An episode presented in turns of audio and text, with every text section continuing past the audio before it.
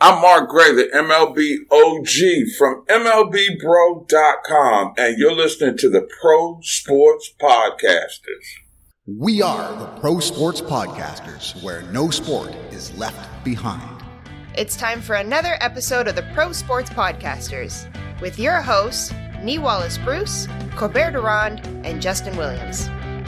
On this podcast, we get guests from all over the world covering every sport from artistic gymnastics to weightlifting. We have something for every sports fan on PSP. Whether your interests are the athletes playing the game, the coaches, or the media, we've got you covered. Fun and informative, honest and engaging. You won't want to miss a single episode. So let's kick this off. Hey, and welcome back to another episode of the Pro Sports Podcasters. I'm one half your host, Justen Williams. And you know, I can never do the show alone, mainly because Cobe and Nee don't trust me to run things by myself, probably due to my immaturity and the fact they're probably 15 years older than me and wiser than I'll ever be. Ladies and gentlemen, I'm hatched up today with the man, the myth, the legend, the one that makes me sound good on the mic, and who knows everything about NFTs. And if you haven't yet, go over to prosportspodcasters.com, subscribe for our newsletter, and he'll help you out. Ladies and gentlemen, please welcome the man, Colbert Durand. Cobe, how you doing? I'm good, buddy. I'm good. How are you doing today? You know what? Yesterday I had a bit of the flu, but today I am living the dream. That uh, that kind of thing you told me to do, where rest and get my pH levels balanced, really helped. So I, I appreciate your wise words, sir. You're welcome. You're welcome, buddy. And maybe this gentleman knows a lot about healing things from the flu as well. This man is affiliated with MLBBro.com. You can hear him on Sirius XM, among other things. Ladies and gentlemen, and pro sports podcasters fans, please welcome to the show for the very first time, Mark Gray. Mark, how you doing? Hey man, I am so honored, pleased, and privileged that you would allow me to grace your podcast because I have absolutely no clue on how to balance my pH balance. I'm, I'm, I got nothing for you there. I make a mean jerk burger, but I do not have any. I don't know anything about pH balancing. But thank you for uh, having me, and I'm honored to be joining you guys. Okay, Cobe, I need you to take that sound clip right in the beginning and just have that for every episode where it's like, we are honored to be a part of this show. Like, yes, thank you, sir. Uh, with such high praise. It means a lot. Done and done. Done and done. Thank you. So, Mr. Mark, I'm going to ask you, how did you start and how did you get to where you are? What tell us the whole beginning. I learned a long time ago when I was in college that you had to be versatile, and I just find it ironically that back in the day, and I'm 57, so I'm a the quintessential OG. Uh, I, I, got into the business when fax machines were a top secret weapon. Um, you know, we were still typing on typewriters, perish the thought, and uh, there was no such thing believe it or not, as social media. So uh, I took the um, journalist route to podcasting, and I always knew by watching uh, legendary figures who were on my local TV that um, I was had a fascination with the sports writer that could put together a commentary and then go on the evening news and rip for 60 or 90 seconds about problems in the community, thoughts on sports and the like. And I thought it would be really cool one day to be able to do all of that because there's certain things about writing and reporting, doing radio reporting, and then doing television that all harness your skill set into one, uh, I guess, uh, you know, hodgepodge of talent, so to speak. So mm-hmm. basically, what I did was, you know, I read a lot. I tried to copy some of the great writers that I read. Um, I listened to a lot. I, I, was a, I had a great big appetite for uh, sports broadcasting, and I watched a lot of TV, so I got familiar with sports broadcasters. And then um, here we're looking 40 years later, man. I'm doing podcasts, I'm writing, I'm creating digital video and audio content. And, uh, you know, I've had some pretty good professional stops along the way. And uh, that brings me where I am today. Brilliant. And where are you today exactly, sir? I'm the assistant managing editor for uh, video content for a website called MLBBro.com, where we chronicle the exploits of the uh, 57 or 59 uh, black American baseball players that are in Major League Baseball today. I formerly was the first weekend host on um, XM Channel 169 MLB Home Plate. And in the beginning, and I also had a show on The Power, uh, which was XM Channel 169 when that was being run by the uh, Radio One, now Urban One uh, Corporation. And that's kind of how where it started after I left Atlanta. Uh, my 10 years in Atlanta were great. I was a sports editor for a small newspaper called Atlanta Daily World. But what happened was that opened up the doors for me to be like a contributor to the Falcons Insider, which was the Atlanta Falcons team magazine, um, Hawk Talk, which was the Atlanta Hawks team magazine, and the Chop Talk, which was the Braves magazine. So, in my time in Atlanta, I had opportunity coming right out of college to cover Deion Sanders, to cover Maddux, Glavine, and Smoltz, and Dominique Wilkins yeah. uh, in his last five seasons in Atlanta. And then, oh yeah, by the way, there was the Olympics. So in that ten year span, I had as great and as diverse an opportunity to not only learn how to cover small inner city beats, like you know high school stuff. I mean, I was the only person that was assigned to cover Jamal Lewis, formerly at the Baltimore Ravens, his high school signing day. Everybody in the state of Georgia thought that out of that graduating class, and I forgot what year that it was specifically, that a kid named Patrick Pass, who went on and made the NFL, but he was nowhere near a one season, 2,000 yard rusher that Jamal Lewis was. But I was the only guy that was down there to cover uh, Jamal signing with the University of Tennessee, and the rest, as they say, is history.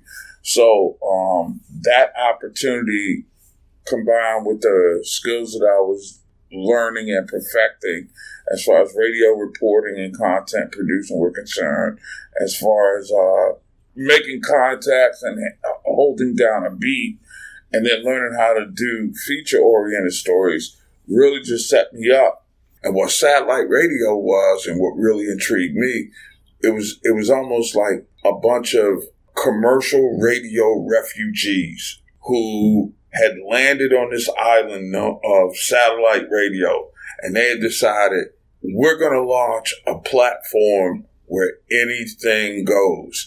And I kept remembering that AFD, the, the, the folks from XM at the time who who was the dominant carrier before Sirius remade itself. And mm-hmm. and you'll remember if, if, I don't know how old you guys are, but on 9-11, there was supposed to be uh, the launch of I believe uh, XM and Sirius. Sirius didn't make the launch. XM came up maybe a couple, maybe a year or so after that because I think there was an issue. I think the bottom if I'm not mistaken, of the, the stock market came up. So, so we were given this platform and it was just like, you know, push the envelope, take it to the edge and AFDI. And AFDI was the mantra of a guy named Lee Abrams. And, and I, I remember that to this day. A, all right, freaking, and I'm sanitizing it for the audience. Do it. So if you had an idea, you would go to somebody above you and they'd say AFDI. Just don't tell me. And, and, and if, if you're too far gone, then I'll pull you back in. That played right to my strengths. Uh, I was edgy. I was the guy that would, you know, use, look at sports through a social lens. I bring satire into it by doing radio bits. You know, um, you guys may not be old enough to remember Tim Donaghy the uh, official who was placing bets. So I would come up with like the uh, Tim Donaghy officiating school, which was a 30 second commercial that, that, you know, I pushed the envelope on. Uh, you know, uh, Marion Jones gives you five steps on how to train, you know, the track athlete. so, so it was, it was, it was just an unbelievable time before things got corporate. People wanted to go more politically correct. You had, uh, various, uh, it, it was just so many different forms of radio. And if you were a radio junkie, when you got a chance to go down to the mothership in downtown DC, like I did, when, when uh, the hub for satellite radio was in the nation's capital and just see the talented people that were down there and the celebrities that you meet. I mean, there, there were days where uh, I'd be walking down the hall. James Carville would come in and talk college football. Uh, 50 Cent, you know, would come in and want to talk uh, Major League Baseball and anything St. Louis sports related. So it was just a great time and an open platform to uh, make contacts, uh, do interesting content, uh, content. But most of all, like we're seeing right now, especially in the era of TikTok, it was push the needle programming. Yeah. You know, you, you, you didn't worry about offending somebody or losing advertisers. You just pushed the envelope. Audience gravitated towards it. Subscriptions went up. And um, I guess that's where we are today now, to where people recognize on demand. I think this generation, and you guys kind of embody it, you guys realize that, hey, why am I going to make myself available going through the politics now, satellite radio? I can launch myself. I can build my audience. I can enhance my brand.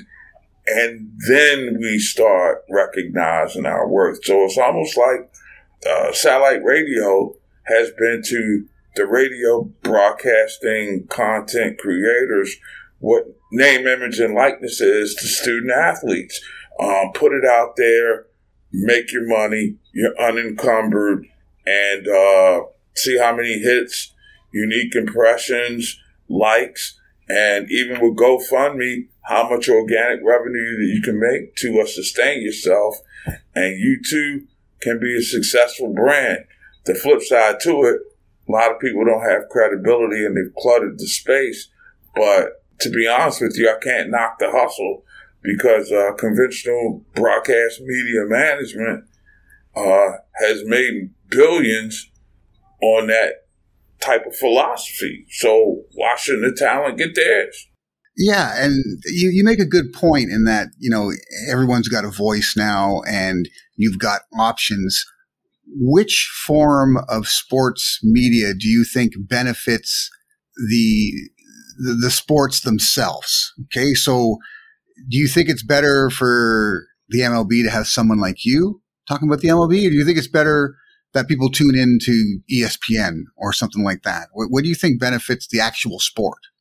Um, having the options and multiple platforms to give people uh, opportunity to listen to different voices. Um, it, it's kind of like, and I don't want to call ESPN out, just kind of, you, you look at first take, it kind of sets the tone for the day. You know, when Stephen A gets to screaming, Mike Greenberg gets to whining, um, that experts have their own agendas. Those are the kind of things that make it easier for uh, person in the audience to make a choice of who they're going to consume their information from, which is the same thing that's happened with the news media. So to me, it's about the freedom of choice. Um, I like the diversity. And, and what that means is it forces everybody in the game to be better than they were the show before, mm-hmm. to be more creative than they were on the show before, and to produce content that's more dynamic than it was previously. Now, you are affiliated with MLB, with MLB Bro. What kind of access do you guys have? Uh, we got carte blanche in the last three years. I mean, uh, if, if, you're talking about, you know, credentials and the like, uh, we're pretty much staffed at every ballpark in the majors. Um, won't necessarily have local beats, but we have reporters who contribute from various markets around the country. Um, and now we've even got a social media division.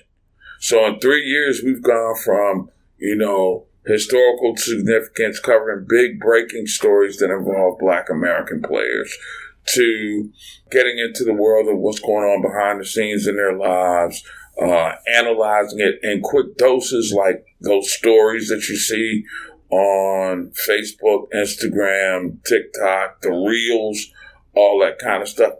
All of it has a place right there. In terms of accessibility, um, what we do have is with our working relationship, we what's big for us in terms of content creation is having the opportunity to tap into their wealth of not only former players, but content itself. If we need some B roll and we're not at a game and there's a story like that involves yesterday was a perfect example with uh, Cleveland and Baltimore. Uh, Baltimore, the Orioles uh, signed Aaron Hicks, the former Yankee, to uh, at least be around until Cedric Mullins is off the uh, disabled list with a groin injury. You're at the game. You can't necessarily shoot uh, because of restrictions, but what we can do is when it hits MLB Bro in that library, we can go up in there, we can get B roll. I can do my report I can get my sound with my interviews and we'll still have B roll over the top. That's a big, big thing for us because, you know, leagues are reluctant to allow uh, indies, if you will, an opportunity to use their content. One of the deals that ESPN and nobody really talks about is one of the reasons that they pay an enormous rights fee for so few NFL games in terms of number is the fact that they have a lot more liberal um, relationship in terms of using the amount of B-roll footage. There are restrictions on the number of hours and how long you have to, how long you can keep certain pieces of video up that are produced by NFL films. ESPN doesn't have to worry about stuff like that. That's a part of their rights fee. CBS gets more games. Fox gets more games, but they can't use the B roll. But ESPN may not have as many games. They can get the B roll for their NFL shows, whether it's Countdown, the daily NFL show that they do during the off season, um, the show that Sal Paolantonio and and uh, Greg Cosell do. So that's invaluable, certainly when you're a startup and you have a working relationship with the league itself, because it doesn't cost you any money to really do your job. And I know, I think that that's one of the things that really helped us out. And then, you know, once you get that opportunity, you have to create compelling content. And, um, you know, I got to say through Rob Parker on Fox Sports' leadership, uh, um, well, uh, from FoxSports.com. This is his baby. Um, um, we all talked about it at the All Star game in DC, and I believe that was 2018. How we could put together a piece of, uh, you know, an internet platform that would allow diehard Black American baseball fans to be in tune with what's going on with people that they like. And um, you know, next thing I know, I'm getting a phone call one day. Hey, check this out. Do you think we'll fly? And I was like, well, let's run it up the flagpole and see how it works. And here we are three years into it, literally in partnership with Major League Baseball, which is something that does, just doesn't happen. So, you know, vision plus, uh, you know, elbow grease and a couple of breaks and then putting out good content. You know, um, anybody can reach the masses, but to do the kind of dynamic stuff that you're doing, you got to be respected. And um, sometimes that takes a while and coming. We were fortunate to, to just put a great team. You know, when he brought J.R. Gamble on to be managing editor, that changed the whole landscape because he was a veteran who worked on so many like uh, hip hop oriented magazines. So we had a pulse for the street. And then we started finding out guys like Chuck D were baseball fans. You know, it was it, it was crazy. And then the next thing you know, here we are today. Oh, that's awesome, man. That's awesome. Sign up to Sorare, the ultimate fantasy sports NFT platform. Scout, collect, and trade officially licensed digital player cards. Create teams with cards from your collection and earn points based on your players' real life performances to compete in a variety of fantasy sports competitions. Sorare is a game that you can play this season and the next and the next and the next. It's almost like a, a dynasty spin on fantasy. It's available in formats such as NBA, MLB, and also football, the world game. So what are you waiting for? Get involved, get in the game, get some cards, and have some fun. All you have to do is sign up, create an account, and then you can start playing. And if you want to go a little bit harder and purchase some limited, rare, or unique cards, you can do that too. But at a base level, this is really just a free, fun way to play with your mates and show who's really in the know when it comes to sports. Because Pro Sports Podcasters, we know our thing. But Sorare is a chance to go up against us and see who really is the smartest in the room. So hit the link in the show notes and we'll see you on Sorare. Own your game. I love hearing stories like that from the beginning to where you are now to what it is to your Sirius XM career. Man, you've done it all, and kudos to you for what you've done and what you're going to achieve and everything along the way. Now, switching gears a little bit over to modern day baseball in the sense of ranking and stuff like that, the Oakland Athletics are absolutely pooping the bed this year. From your analytical perspective, what do you feel like they need to do to kind of change the game? Well, first off, they're making too much money to fail. and, and, I'm, I'm so happy you said that. And and and so one of the things I I think that you know if we were li- living in a right and just world, you'd have to penalize the team for their futility. I mean, you, you look at that decrepit ballpark, and I'm 57 years old. I remember 1972, 73, 74. I remember Reggie Jackson vividly. He was one of my heroes growing up. That was a guy when I played Little League Baseball, I wanted to be like Reggie, you know, and when you look at the stadium that they're playing in, that was the same stadium that they won three World Series in during the 1970s when Nixon was president, when gas was around 50 cents a gallon type stuff. You know, we, we were watching black and white TVs and didn't have, you know, remote control, so we had to get up and change the channel. I mean, imagine that just for perspective on how that stadium is. So if you can't figure out a way to do a public private partnership, Oakland has to go.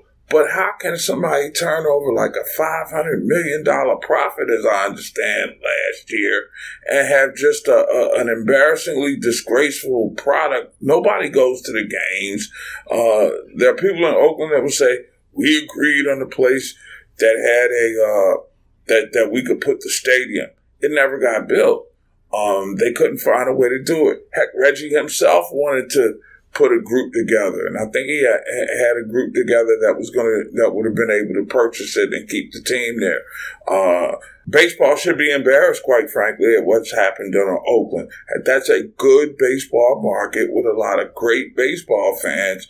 But I said this on Debatable a couple of weeks ago. I think they're much happier with having a team in San Francisco because for whatever reason it's a better market than Oakland is, at least as it is deemed from what I see by, through Major League Baseball's eyes. And it's kind of like the same thing that happened with the Golden State Warriors. They moved them out of the Coliseum and back into San Francisco. So the only way, and, and, and that franchise isn't going anywhere. It's going to leave Oakland, but they'll relocate in, in Las Vegas. They'll get themselves a 30,000 seat stadium. Um, it'll be probably enclosed. The A's traditionally have done a good job with their minor league system. So if you can lay the groundwork over the next couple, three years to where you get into a stadium and you're developing talent at the same time, then I think uh, I think it could work really good for Oakland. But right now, it's just it's it's a criminal disgrace, and baseball has to be embarrassed by what happened. And uh, I don't you know, and I hate to say this because they're good baseball fans in Oakland. This is not an indictment on the fans, but it's gotten so bad that there that to answer your question, if the team is going to turn a profit, it needs to be a, a representative sample of a quality entertainment product. And by no means are the A's that way right now. They are embarrassing disgrace from what's going on into the stands to the way that they uh, play on the field. Everybody's distracted, but they do look good in those uniforms. That is a sweet uniform. I'm telling you right now, if they would go back to the white shoes or give me the gold shoes, I'm all into that. I'm into stuff like that. You know what I'm saying? I really do. I, and I think that's one of the things that kind of hurts baseball is the fact that you look at basketball, people can wear Kevin Durant, Durant shoes. People can wear, you know, they bring back the Jordans and what have you, uh, and, and, all that. Baseball's got cool shoes now, and they're taking a page out of basketball. They just haven't figured out how to uh, bring it all together and really make it profitable. I like the city, um, City Connect jerseys and all that. They're doing things like that and that plays to urban America. So I think the sustainability is going to be there. And I like the, the, the quick movement of the game now, even though there's nothing better. The best thing that's ever happened to baseball has been quick pitch.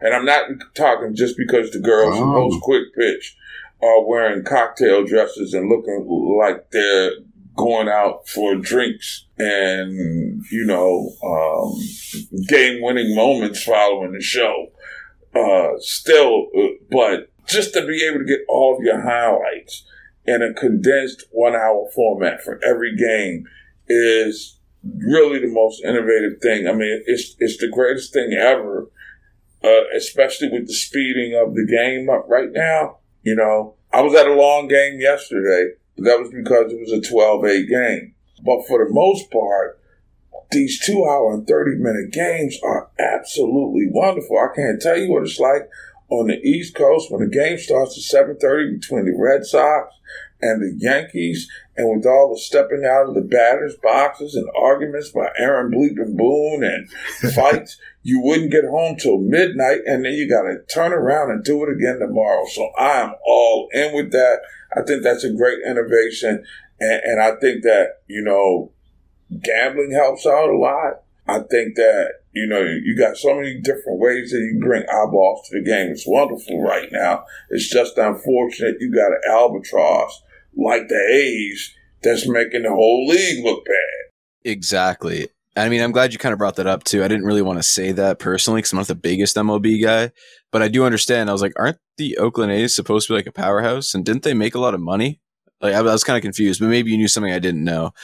Uh, but you brought up a good point about the time change in terms of the duration of a game.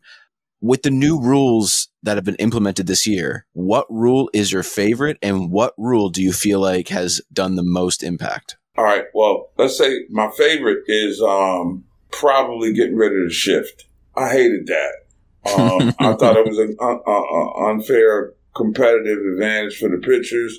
And, uh, you know, it seems to be working because you take that away, and now, again, being an old school guy, I remember where you could play hit and run station to station baseball. I remember where you could uh, suicide and safety squeeze. You brought all those elements back into the game.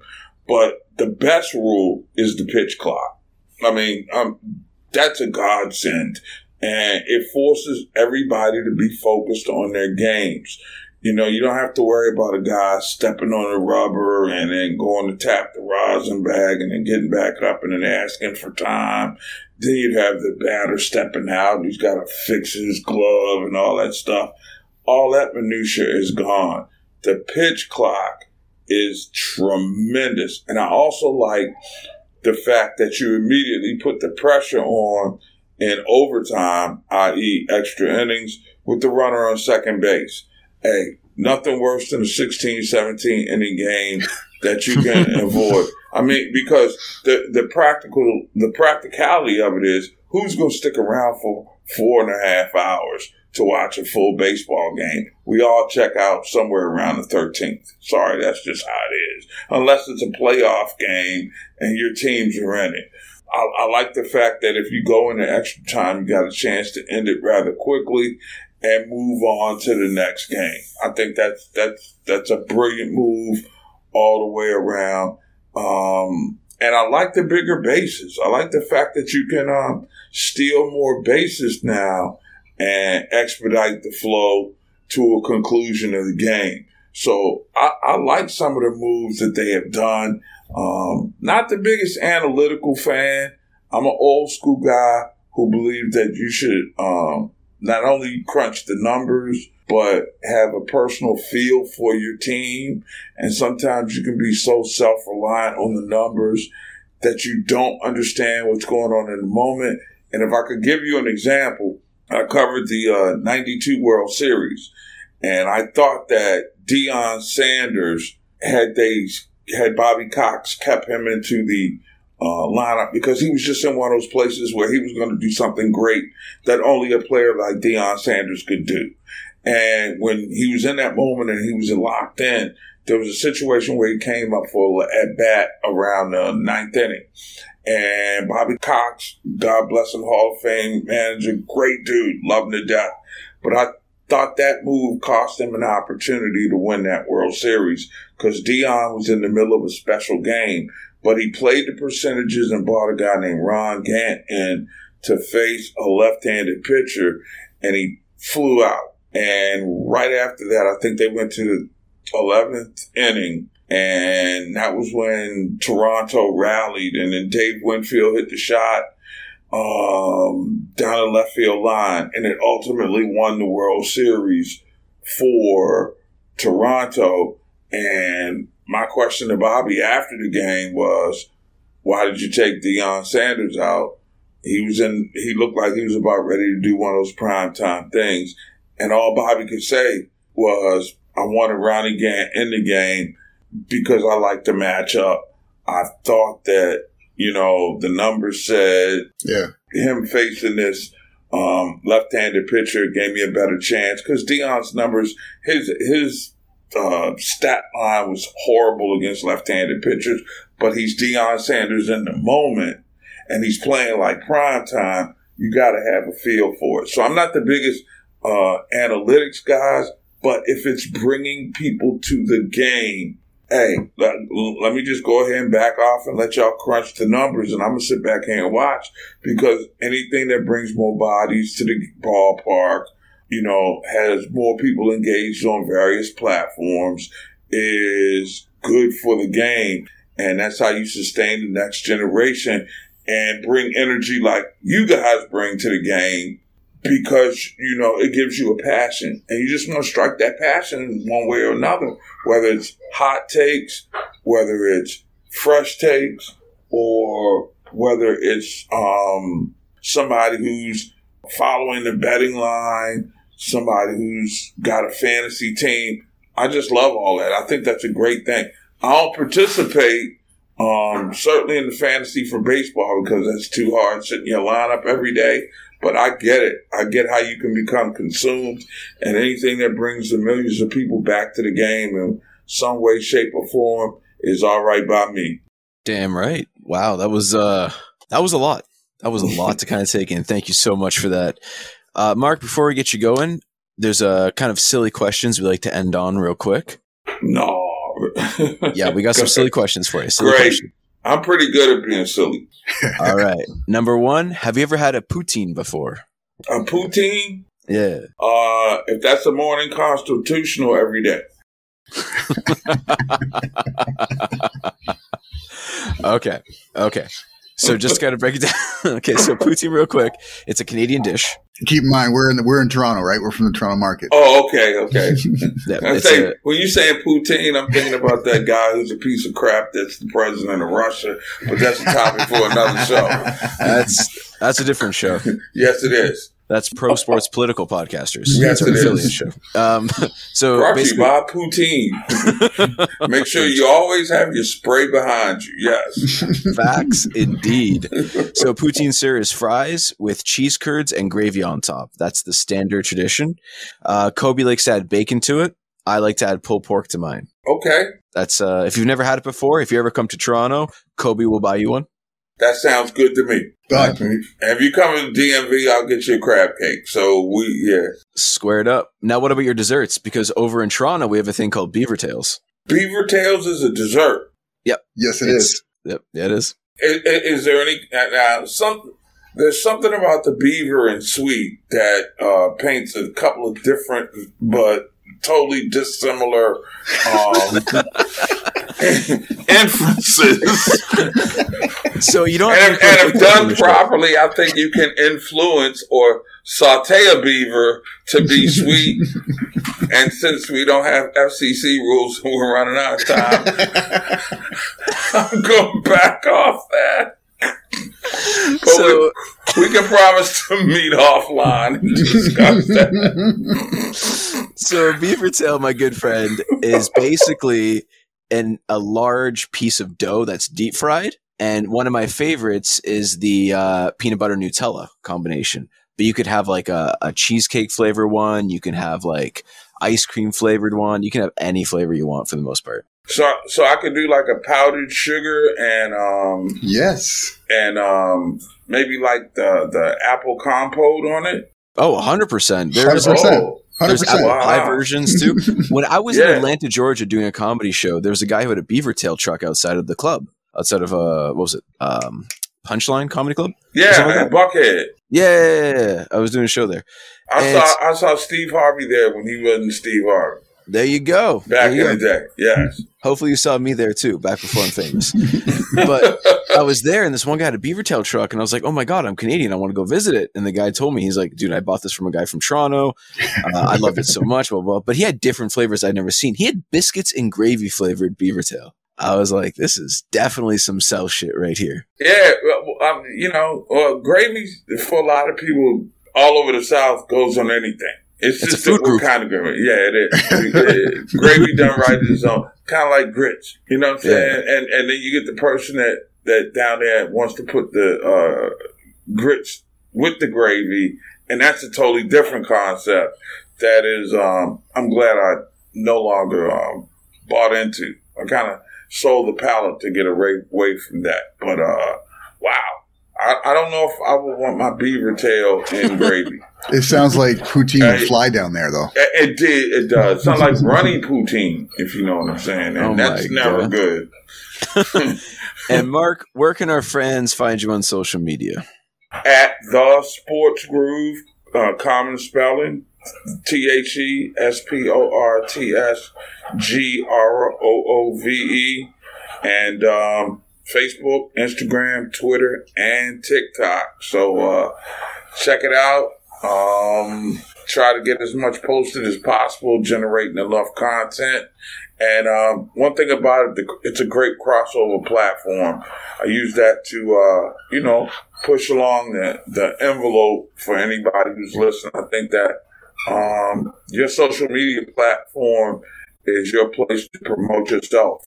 And, ironically enough, I, I teach at the University of Maryland, and I'm teaching a course called Self Presentation in the Era of YouTube. And we are really morphing the syllabus towards more more of a social media thing for not just only people who want to get into the business, but to people who are all forms of art. You do spoken word, comedy, um, you know, you want to learn how to become a great uh, orator, and I'm, I'm teaching you how to do that too. So this social media platform is tremendous. I don't understand it, but I know it's changing every. And, and let me leave you with this: you got to be able to pivot every 18 months. Mhm. Okay, you have to, um, even if you don't want to. But that's just how the game is moving right now.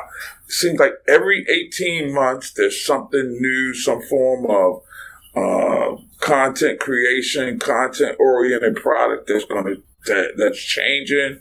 The uh, the paradigm is shifting, or what have you, and um, the key to success is the ability to adjust. And you're going to have to be able to make adjustments and pivot until your career is over.